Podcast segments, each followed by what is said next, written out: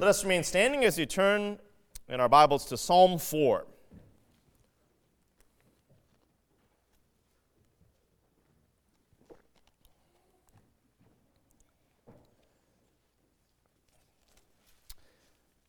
Let us give our reverent attention to this God's Word. To the choir master with stringed instruments, a psalm of David. Answer me when I call, O God of my righteousness. You have given me relief when I was in distress.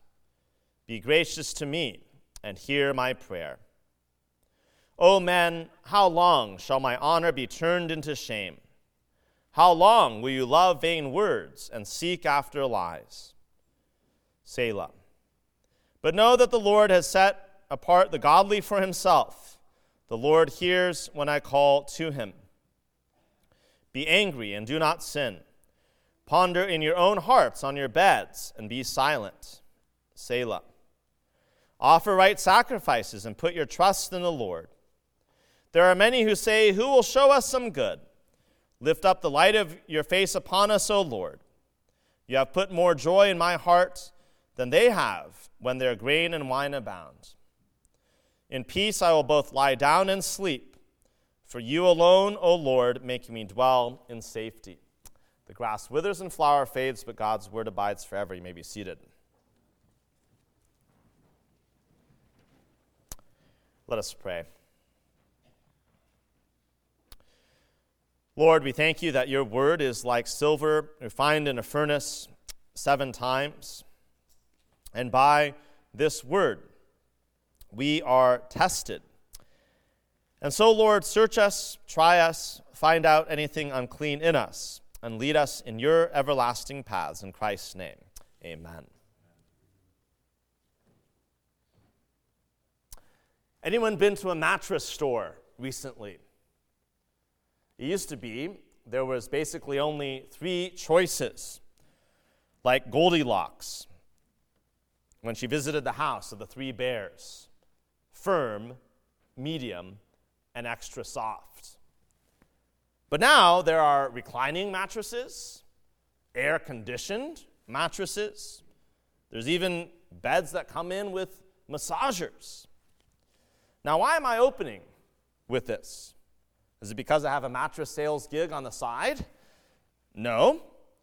But it's simply to point out that Many in our culture seek a good night's sleep.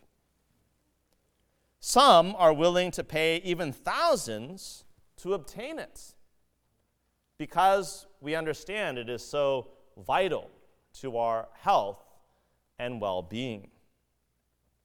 I was even reading of a neurological study of how the brain mends itself back together while one is sleeping. Now, here's a question Does Scripture speak to the matter of sleep? Remember, God's Word gives us all things that pertain to life and godliness in every aspect of our lives, in our going out and in our lying down. The Bible gives to us, and I think this psalm particularly gives to us, what we might consider to be a theology of sleep. David writes a bedtime psalm. Perhaps we can render this a kind of inspired lullaby as we go to rest, go to sleep. It picks up the thought from Psalm 3, verse 5 I lay down and slept. I woke again, for the Lord sustained me. Now, this is in the environment and in the context of a battlefield. You can hear all the noise of warfare around, and yet, what is David doing there? He's sleeping in peace and in security. Now, I want to be clear that from the outset, Christian believers, for various reasons, may have difficulty sleeping in various seasons of life. Those of you with newborn children might understand this. Sleeplessness is not necessarily a symptom of sin or disobedience. We can consider the Apostle Paul as he writes of the adversities he's endured in 2 Corinthians, and he references beatings, imprisonments, riots, labors, sleepless nights. And those sleepless nights are not traced directly, as far as we know, to any failure or lack of piety on his part.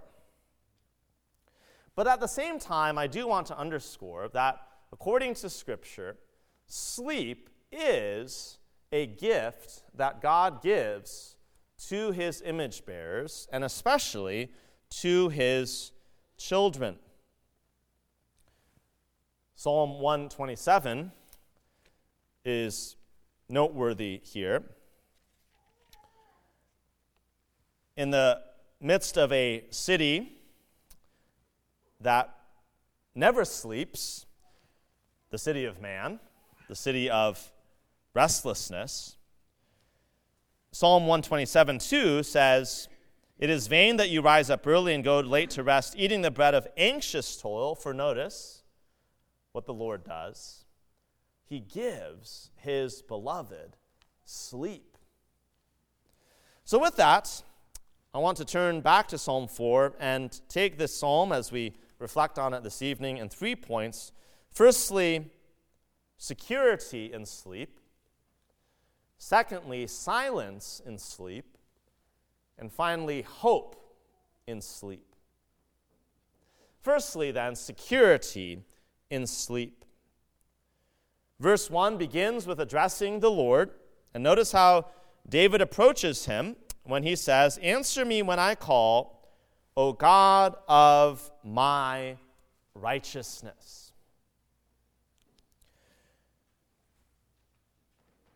David addresses God not only for who the Lord is in himself, but also understanding the relationship that he sustains in covenant with God.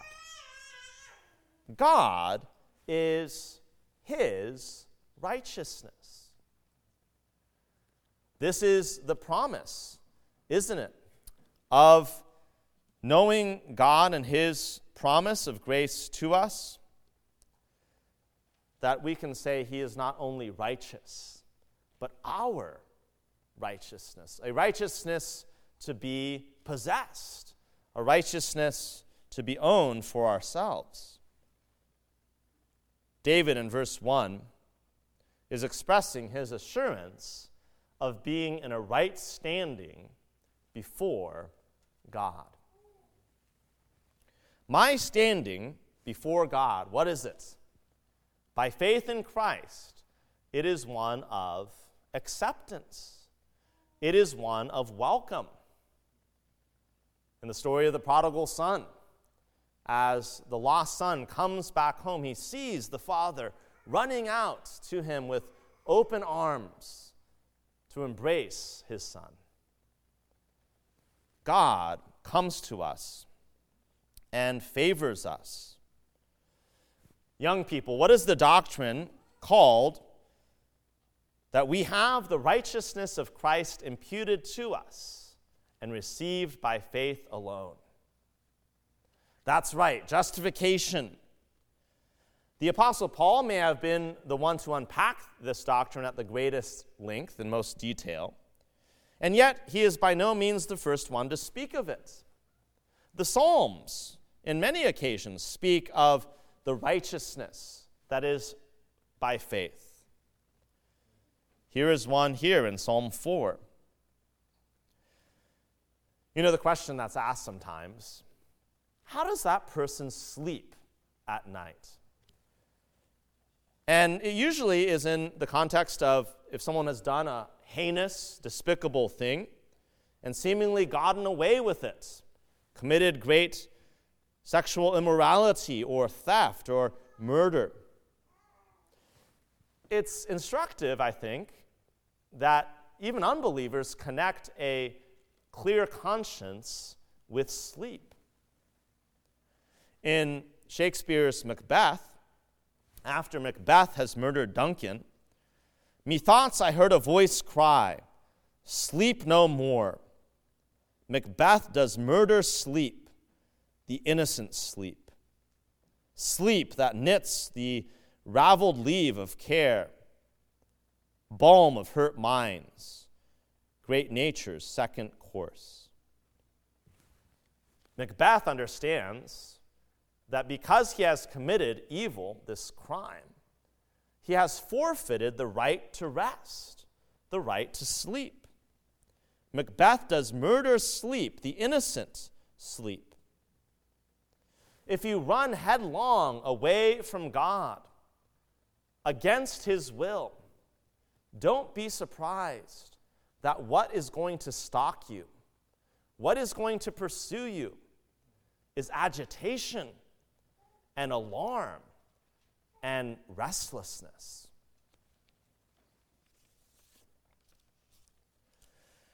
Thus, knowing your own sinfulness and guilt, how can you sleep?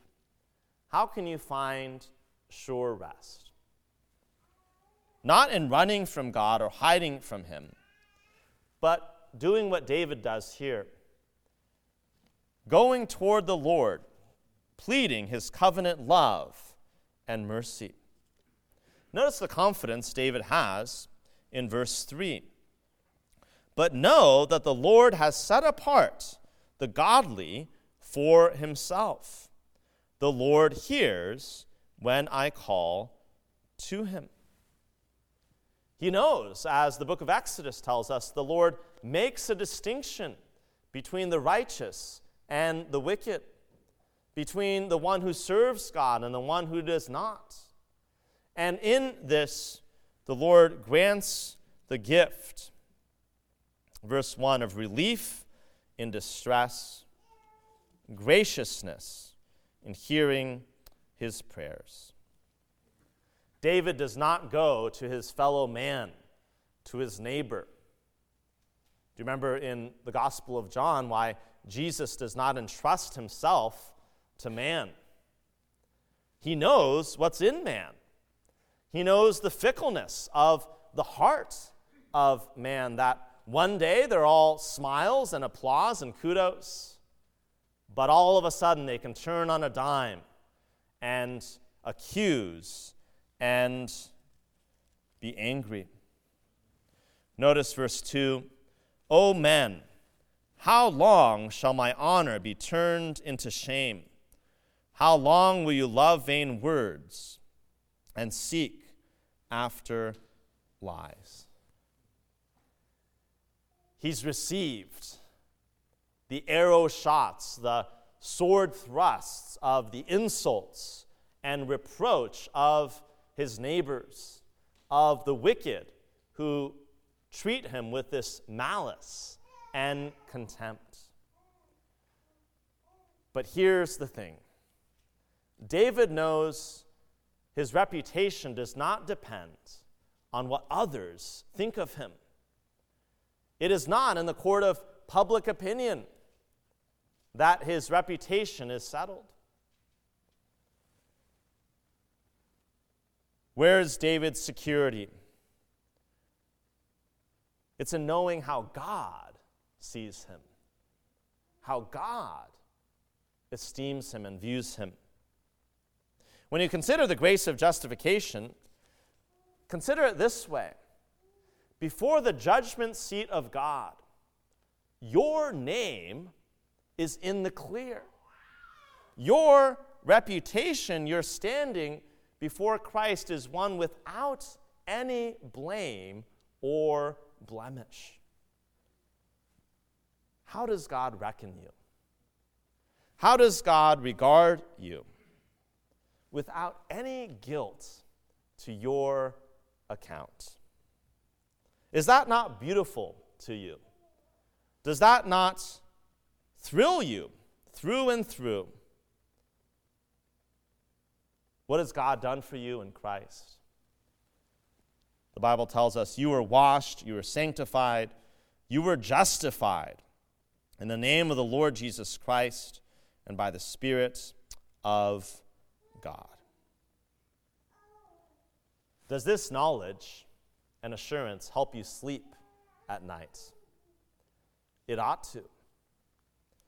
Because though your own work might be left unfinished, the projects that you have undertaken, the studies in which you are engaged, all those things are a work in progress.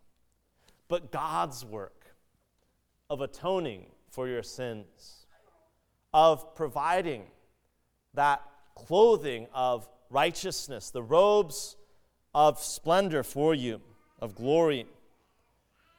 God's work of reconciling you to Himself and securing peace for you. That work is complete.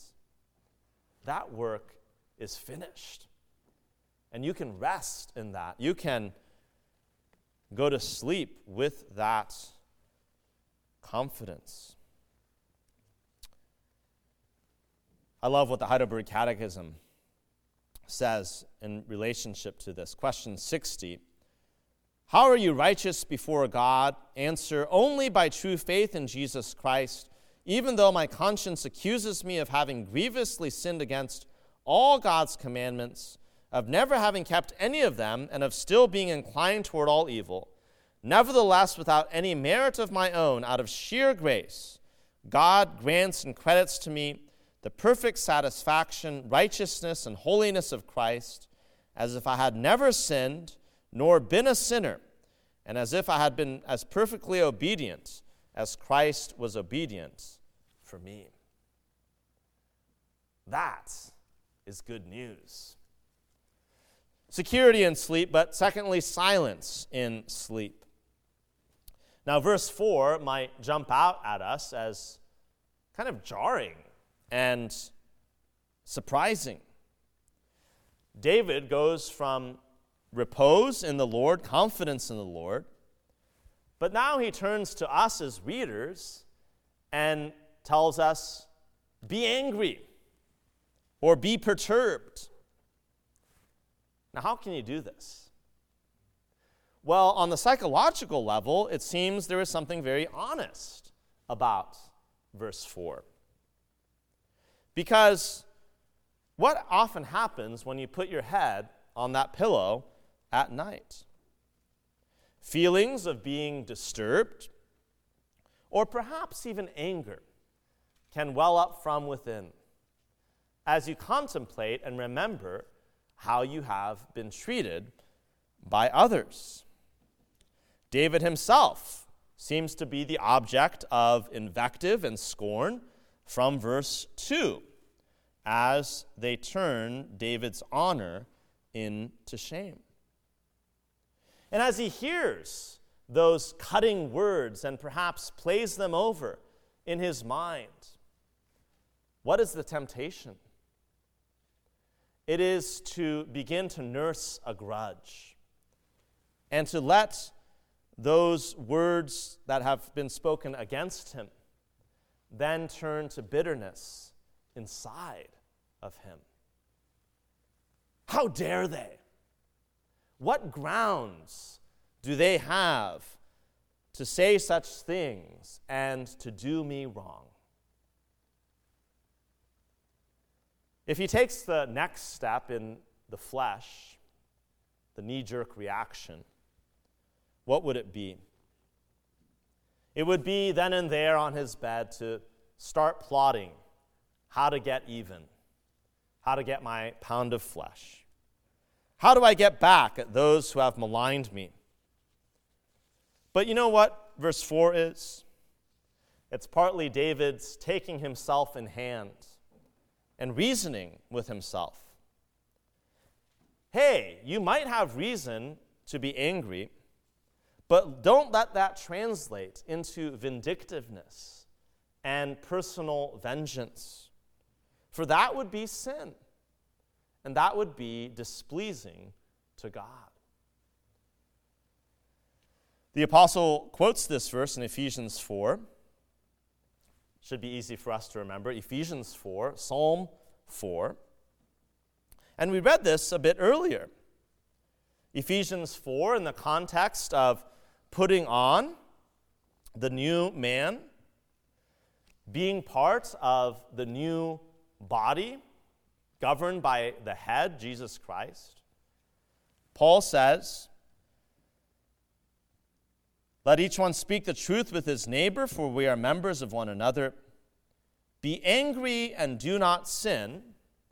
And then the apostle gives an inspired commentary on this when he says, Do not let the sun go down on your anger.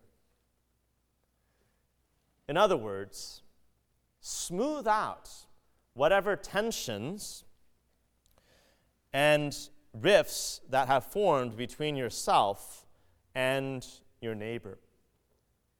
Because if the seed of resentment is planted in the night and is allowed to grow during the night in your sleep, you wake up in an even more disconcerted and angry state.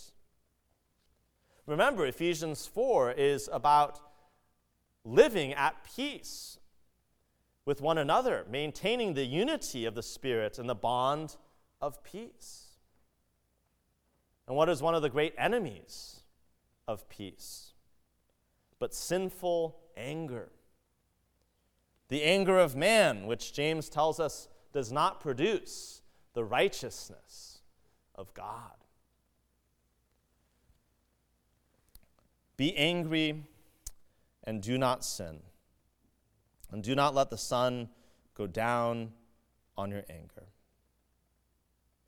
Just how destructive anger can be. We can point to Absalom. He wants an audience with his father, King David.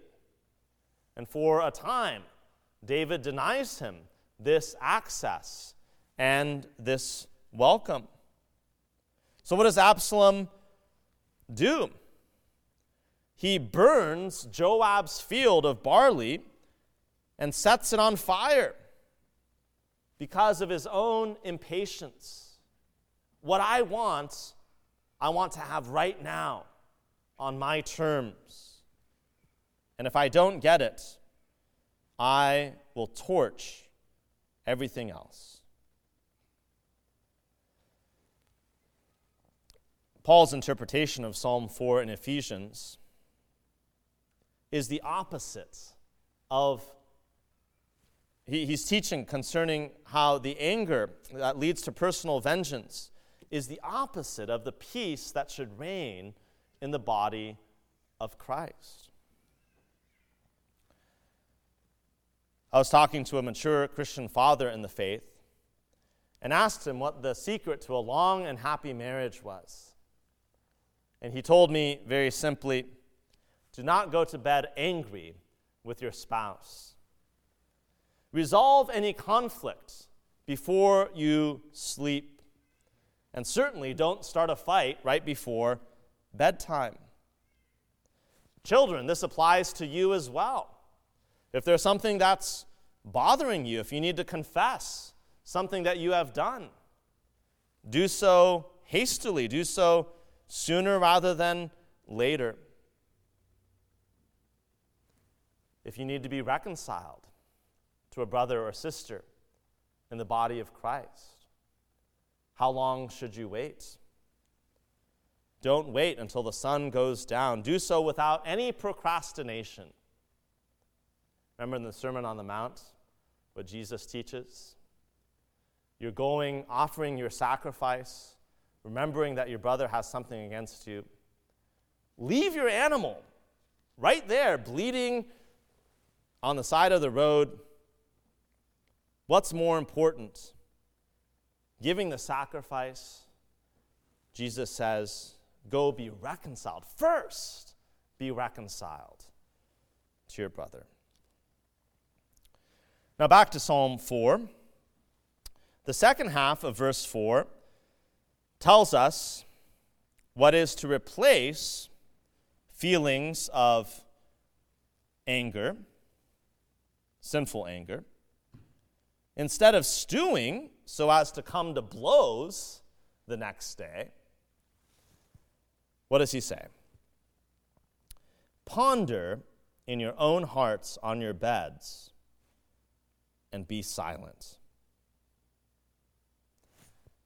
It's probably not hugely controversial for me to suggest that we don't live in a very contemplative society. Here, get a load of this. Go do this. Did you hear about this? But stopping to mull things over, to cogitate, to meditate. This is what we're called to. Ponder in your own hearts on your beds and be silent. A proper time for self examination in light of God's Word. Each day, there is a time for us to be circumspect and to consider our lives in your own hearts on your beds in silence. It's interesting, Selah, right there at the end of that verse. Some scholars suggest this is a musical notation which indicates a breath or a pause. And that's very much consistent with the teaching of verse 4. My friend was lamenting to another colleague, I've really had a rough go of it in terms of getting a good night's sleep. My pastor friend told my other friend, Don't waste your hours of sleeplessness, pray. Redeem the time. When you're done praying, pray some more. Here is a time in which we ought to pray, to petition the Lord, to seek the face of God, and to remember that even there, God will hear the cries of our hearts and give us peace and give us relief. Psalm 63 My soul will be satisfied as with rich food, and my mouth will praise you with joyful lips. When I remember you upon my bed and meditate on you in the watches of the night. There's security in sleep, there's silence in sleep, but finally, hope in sleep. What does David discover as he ponders and prays on his bed? That it's proper for him to offer right sacrifices, to put his trust in the Lord. Verse 5. And then verse 6 there are many who say, Who will show us some good? Where is goodness, life, wisdom to be found? And then notice what he says